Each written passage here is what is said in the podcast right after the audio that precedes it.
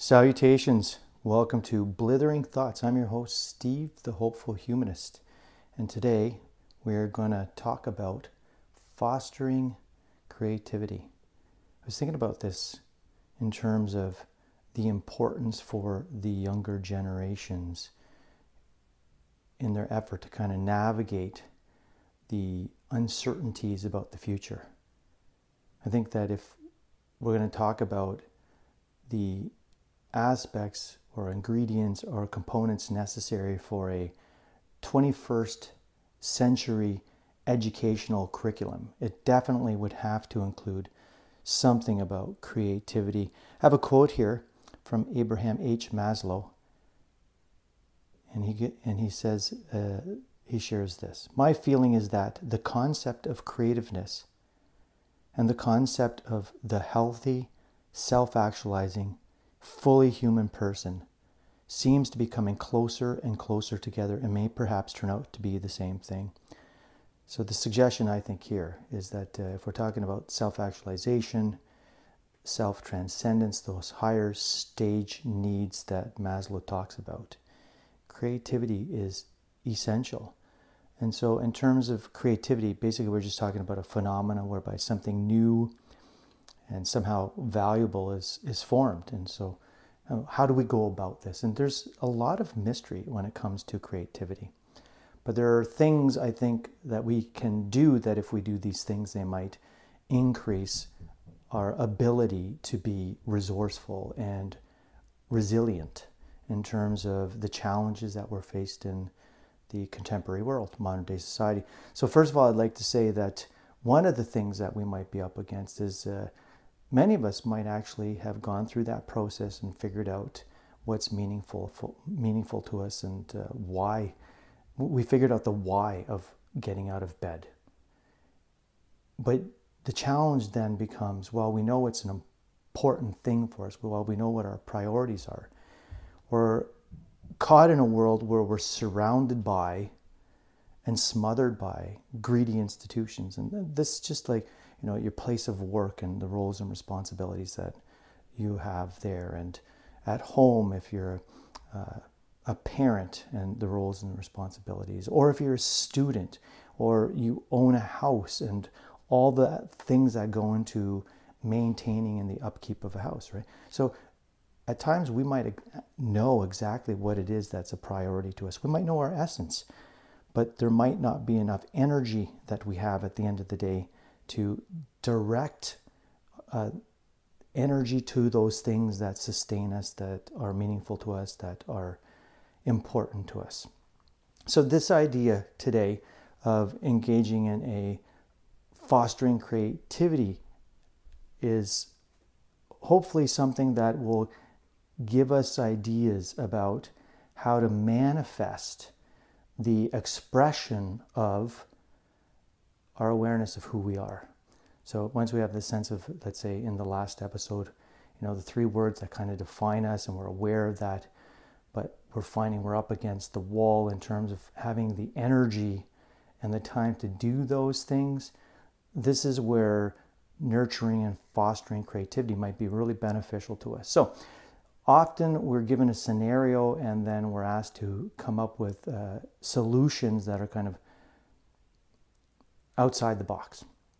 But I thought for today's activity, in terms of fostering creativity, what I would do is I would offer an kind of out of the box scenario and then see what we might explore as some out of the box solutions just to practice being creative. So let's let's imagine a scenario. So we're going to talk about generation alpha. So generation alpha, I'm very interested in generations and so we have, you know, we have the baby boomers and the kind of time frame that we have for them is 1946 to 1964 gen x we have 1965 to 1976 then we have gen y which is 1977 um, to 1995 then we have our gen z which is around 1995 to 2010. And then after that, we have Gen Alpha. So I'm going to look at Gen Alpha. and imagine uh, and create a scenario and then invite uh, one to consider what might be some novel solutions to that scenario. So I was talking to a friend about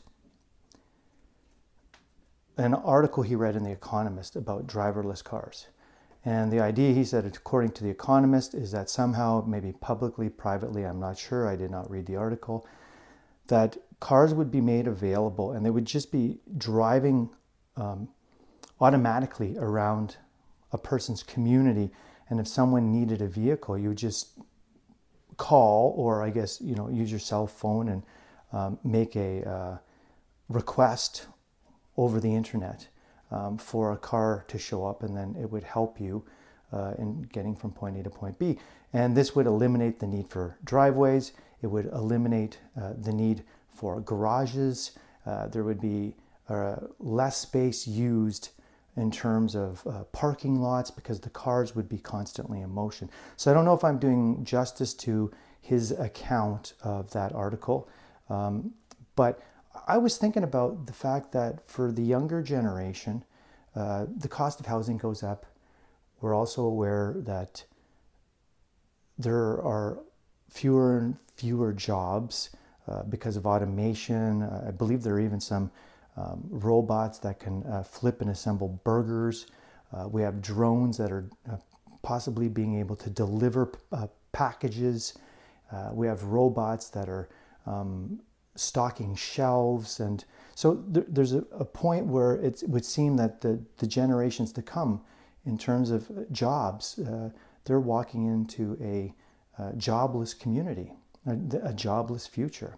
Uh, and so perhaps some of the qualities that would describe Gen Z, which I think were probably also going to be true of Generation Alpha, would be that uh, they're resourceful, that uh, they can multitask, that they're independent, that they have an entrepreneurial mindset, that they're not interested in getting in debt so that they find themselves uh, with these expensive educations and without jobs. So I was thinking, well, if uh, housing is going to be difficult, if employment is going to be difficult, maybe people will do more telecommuting, and then let's uh, throw in this idea of cars. So let's imagine um, you're an employee who works for Elon Musk at Tesla and he's come to you and he said, you know what, we're discovering, we've discovered this thing that's kind of spontaneously occurring, and they're called urban car communities. And what's happening, and more and more people, they're opting out of buying homes because uh, they're it's not possible, it's financially inaccessible. And uh, even the tiny houses, there's a movement away from that. And what we're seeing are people are living in cars and creating these spontaneous aggregates uh, called urban car communities where they'll be able to park their car in a, a lot around an, an, an uh, a hub of some sort uh, in the center, a central hub where they can, if they need to, go inside and access a stove or a fridge. Um, there's showers and there's even social areas. And this is what seems to be a, a trend right now with uh, Generation Alpha. So, uh, what I would like to ask you, as the head of my off script living department or the uh, leisure department uh, in terms of Tesla, uh, what are your suggestions or what can we do to cater to this, seg- this growing segment where people are literally living mobile? And they are literally telecommuting because a lot of them are working out of their cars in terms of the different service industries that are springing up because of the loss of other employment opportunities and this entrepreneurial spirit that they have. So, my question would be in terms of fostering creativity, if you were the head of that department, the off script living department, car department, um, what would be some suggestions that you would offer? So, you know, uh, with some pen to paper, uh, with voice to file or thoughts in the air reflections. This is my journal entry prompt for today. What are some thoughts that you would have about how we could cater to the needs of this new way of living uh, in terms of the g- uh, generation alpha? Now, it's interesting because whenever we think about creativity, um, sometimes we think like, okay, well, we just have to answer the, the question that's presented.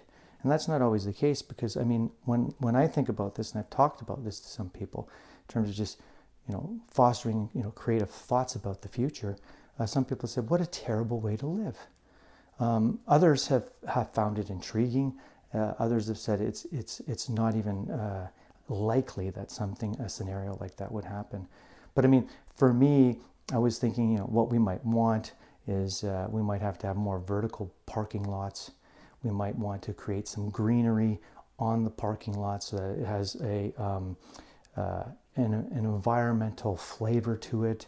That uh, you know the green that is is uh, calming and and creates like a, a sanctuary like experience that we would want to perhaps even think about with these driverless cars. How do we create more space in the cars because uh, my thought was that in terms of these urban car communities, you might find some people that uh, they, they wouldn't be sleeping inside the, the central hub, but what they would be doing is they would be sleeping in their car. So, as a person in, in a department, what I might want to do is to figure out how to give more uh, space in the vehicle so that they could um, have uh, more uh, sleeping room.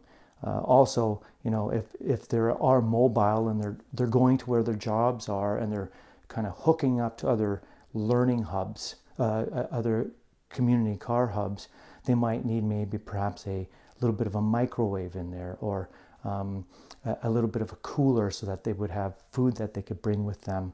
And of course, they would need all the stuff uh, that would go along with having a telecommunicating uh, a telecommuting office. They would need you know, access to um, the internet, which is a feature that we already find available in cars.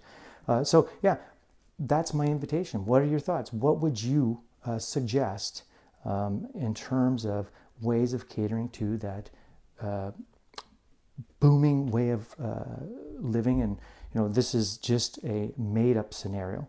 Uh, and my invitation to you is if you had a chance to uh, journal um, about some thoughts, maybe too uh, just to continue to build upon this idea of generating creativity. Maybe you can come up with a scenario yourself and share it with some friends. So thank you for tuning in, and I look, I look forward to our next meeting of minds.